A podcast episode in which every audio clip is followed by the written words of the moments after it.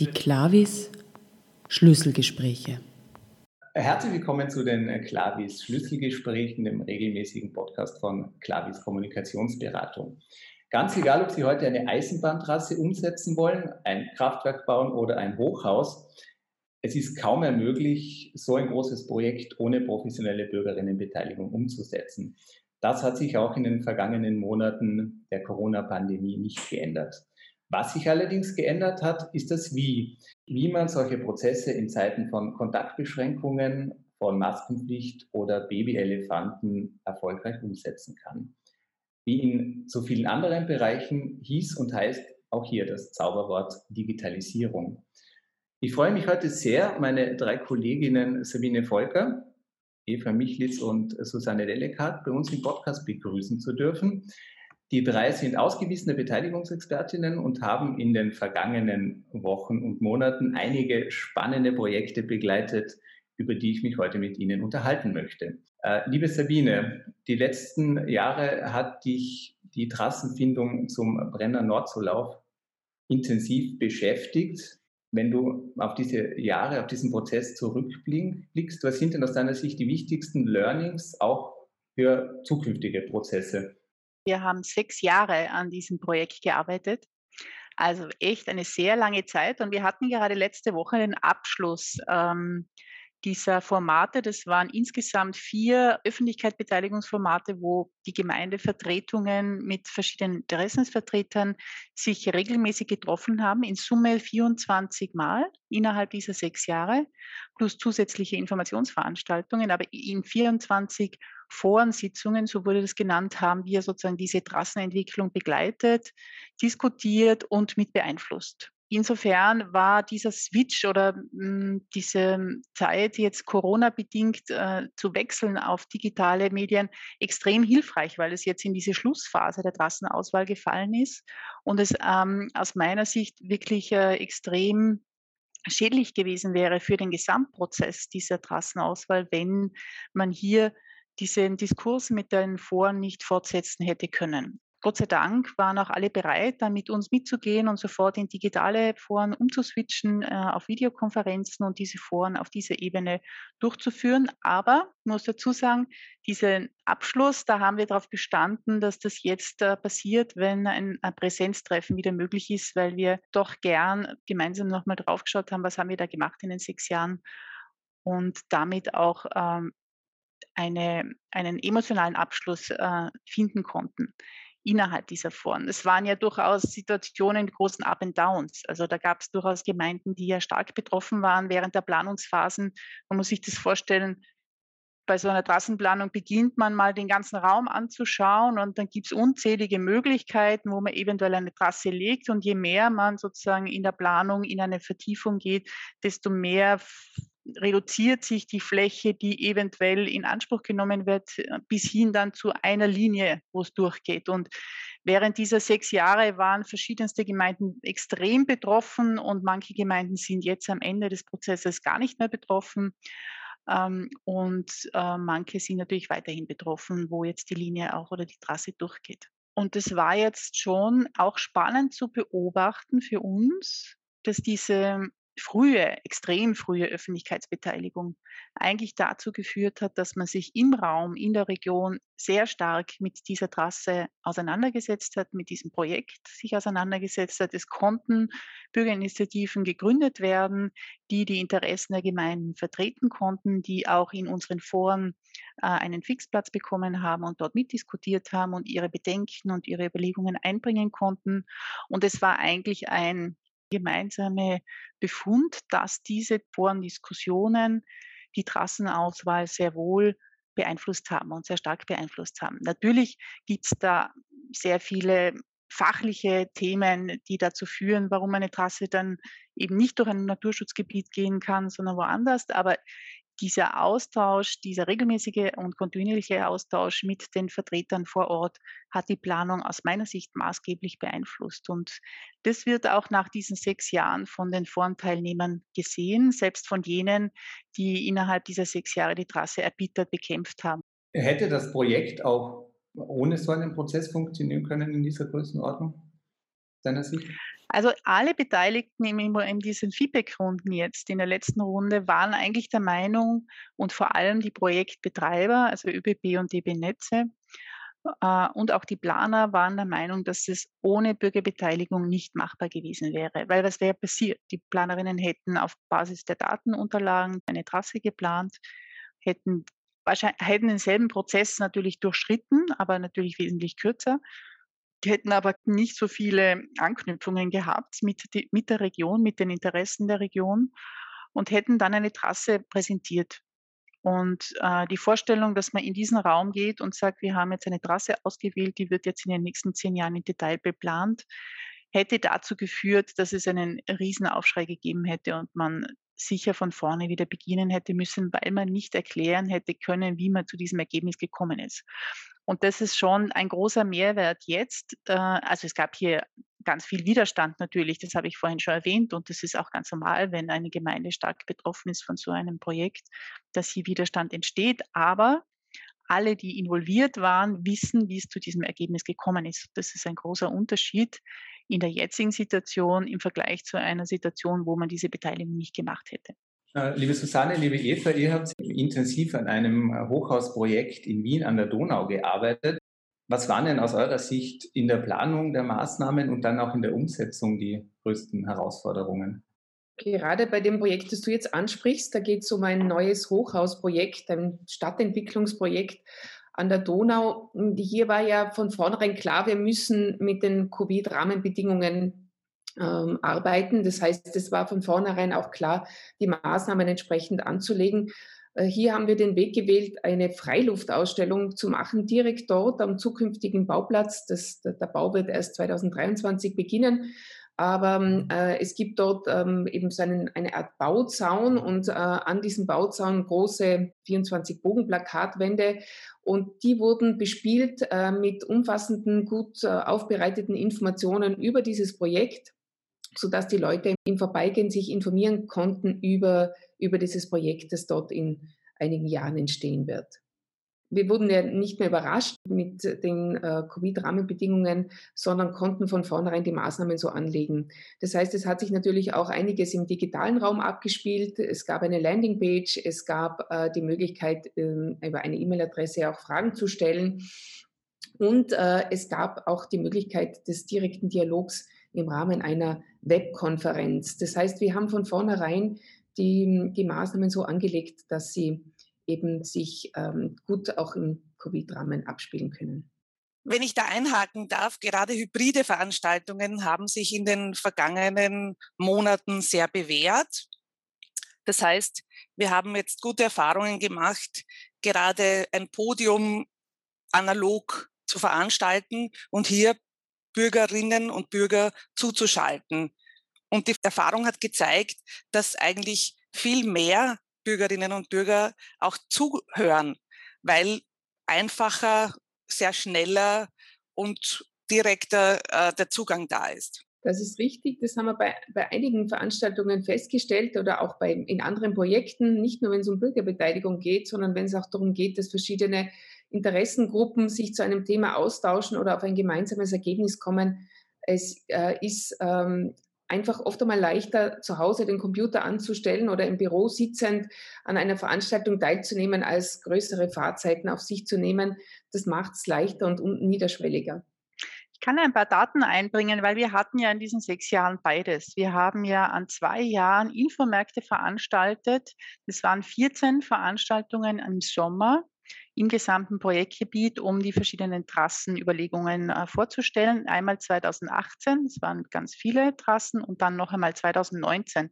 Und es waren analoge Ausstellungen, Planausstellungen, ähm, die wirklich sehr toll waren. Aber wir hatten in diesen Planausstellungen eine Summe von 7500 Besucherinnen. Und jetzt am Ende der Trassenauswahl, und das finde ich ganz interessant, äh, konnten wir das ja nur online machen, weil das war im April 2021. Und da gab es einen digitalen Infomarkt, also sozusagen das, was man früher analog gemacht hat, hat man digital versucht aufzubereiten mit Videos und Interviews, auch mit der Möglichkeit, Fragen zu stellen und hier eine Antwort zu bekommen. Und äh, wir hatten oder wir haben damit erreicht mit diesem digitalen Infomarkt circa 18.000 Personen. Also das zeigt oder bestätigt das, was die zwei vorher gesagt haben. Erstens kann man es zeitlich unabhängig machen und es ist wahrscheinlich die Hemmschwelle niederer, sich im digitalen Markt dann mal zu informieren und sich dort über das Projekt kundig zu machen. Und das sollte uns schon zu denken geben, dass dieser digitale Raum auf jeden Fall intensiv weiter bespielt werden muss, wenn wir Bürgerinnen an, in solchen Planungsprozessen beteiligen sollen. Also meine Einschätzung ist, man muss das im ab jetzt immer parallel denken. Absolut. Also ein Beispiel auch aus dem Leopold-Quartier. Da haben wir auch eine digitale Informationsveranstaltung gemacht, also in hybrider Form. Das Resultat war, dass eigentlich 60 Personen durchgehend zwei Stunden online waren und wir hatten ähm, mit einem anderen Tool, also mit Slido, es gibt ja jetzt unzählige Tools, die wir auch nutzen können, ähm, die Möglichkeit gegeben, äh, Fragen zu stellen. Und hier sehen wir auch, dass eben äh, das Fragenstellen dadurch niederschwelliger wird weil die Leute anonym ihre Fragen stellen können, sich nicht in einem Raum hinstellen müssen, aufzeigen und ihre Fragen an das Podium richten, sondern direkt zu Hause am PC oder übers Handy ihre Fragen einbringen. Gerade bei dem Projekt Brenner Notzulauf gab es auch so eine hybride Veranstaltung, ein Webcast, wo man Fragen, so wie du das beschrieben hast, einspielen konnte. Und da waren 1100 Personen dabei. Ich meine, so eine Veranstaltung kann man analog gar nicht machen. Das würde man eigentlich nicht tun. Also mehr wie 200, 300 Leute hat man sonst bei solchen Veranstaltungen analog nicht dabei. Also das ja. ist schon großer Mehrwert. Ja. Wir sehen natürlich auch die Kostenfrage. Wir sehen die Niederschwelligkeit, die zeitliche Verfügbarkeit. Also es sind, gibt einige Nutzen und Mehrwerte, die wir hier eigentlich mit den hybriden Veranstaltungen äh, erzielen können. Ich glaube, es erreicht auch äh, unter Umständen andere Zielgruppen. Also diese digitalen Formen ähm, sprechen wiederum andere Zielgruppen an, sodass gerade diese Verbindung aus analog und digital, glaube ich, auch in Zukunft einen großen Mehrwert bringen wird. Sicher ist Diversität gefragt und es gibt auch in der Digitalisierung Nachteile und gerade für Personen, die aus ähm, bildungsfernen Bereichen kommen oder jetzt keinen direkten Zugang haben äh, zur Bürgerbeteiligung. Äh, hier gilt es sicher neue Formen äh, zu finden, um auch diese Personen zu erreichen. Also Bürgerbeteiligung ist natürlich auch gelebte Demokratie und hier müssen wir auch besser werden und niederschwelliger werden, um auch wirklich alle Menschen in einem Grätzl zu erreichen. Die digitalen Kanäle haben also in der Bürgerinnenbeteiligung Einzug gehalten. Ähm, wenn ihr auf eure Erfahrungen der letzten Wochen zurückschaut, was waren denn ähm, auch gerade mit Blick auf die digitalen Kanäle Dinge, die nicht funktioniert haben, wo ihr sagt, nein, das hat sich einfach nicht bewährt? Und meine zweite Frage, spürt ihr einen Qualitätsunterschied im Engagement der Leute? Weil online kann ich mir ja nebenbei was anschauen. Wenn ich zu einer Veranstaltung gehe, muss ich doch präsenter sein. Seht ihr da einen, einen Unterschied? Also diesen Unterschied, den du jetzt am Schluss angesprochen hast, den sehe ich eher bei Workshops oder Webinaren, dass da parallel was passiert. Also bei so, bei diesen Feldern, die, bei der Bürgerbeteiligung, da kommt jemand nur dazu, wenn es ihn interessiert. Also da hätte ich jetzt nie den Eindruck gehabt, dass die parallel was anderes machen. Sonst wählt er sich gar nicht ein. Der Nachteil muss man jetzt vielleicht unterscheiden. Also bei Videokonferenzen ist sicher ein Nachteil, dass die Videokonferenz an sich extrem diszipliniert. Das ist natürlich für den Moderator sehr angenehm, weil kein Dazwischenreden funktioniert. Aber es hat natürlich auch einen Nachteil, weil es bestimmte Dynamiken natürlich nimmt. Manchmal ist es, es hat was sehr Deeskalierendes, sage ich mal. Das ist manchmal auch ganz gut. Aber es, mh, mm, es kommt nicht alles am Tisch. Also das bleibt vieles ungesagt. Ja, ich glaube, was auch noch einen Unterschied macht, beziehungsweise was natürlich die digitale Welt äh, schlecht bieten kann, ist eine gewisse Atmosphäre zu erzeugen. Uns, unser Anspruch ist es ja auch bei Veranstaltungen analoger Art eine sehr willkommene Atmosphäre zu schaffen für die Menschen, die dorthin kommen. Und das ist natürlich in einem wirklichen Raum äh, wesentlich leichter zu erzeugen als in einem virtuellen Raum.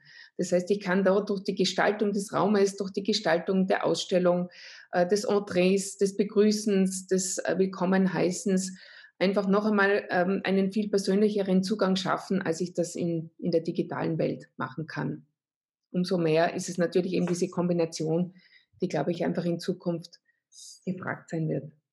Was nicht funktioniert, sind Tools, äh, deren Daten auf amerikanischen Servern äh, zum Beispiel ausgelagert werden oder gespeichert werden. Hier sind die Gemeinden und äh, Stadtregierungen sehr streng.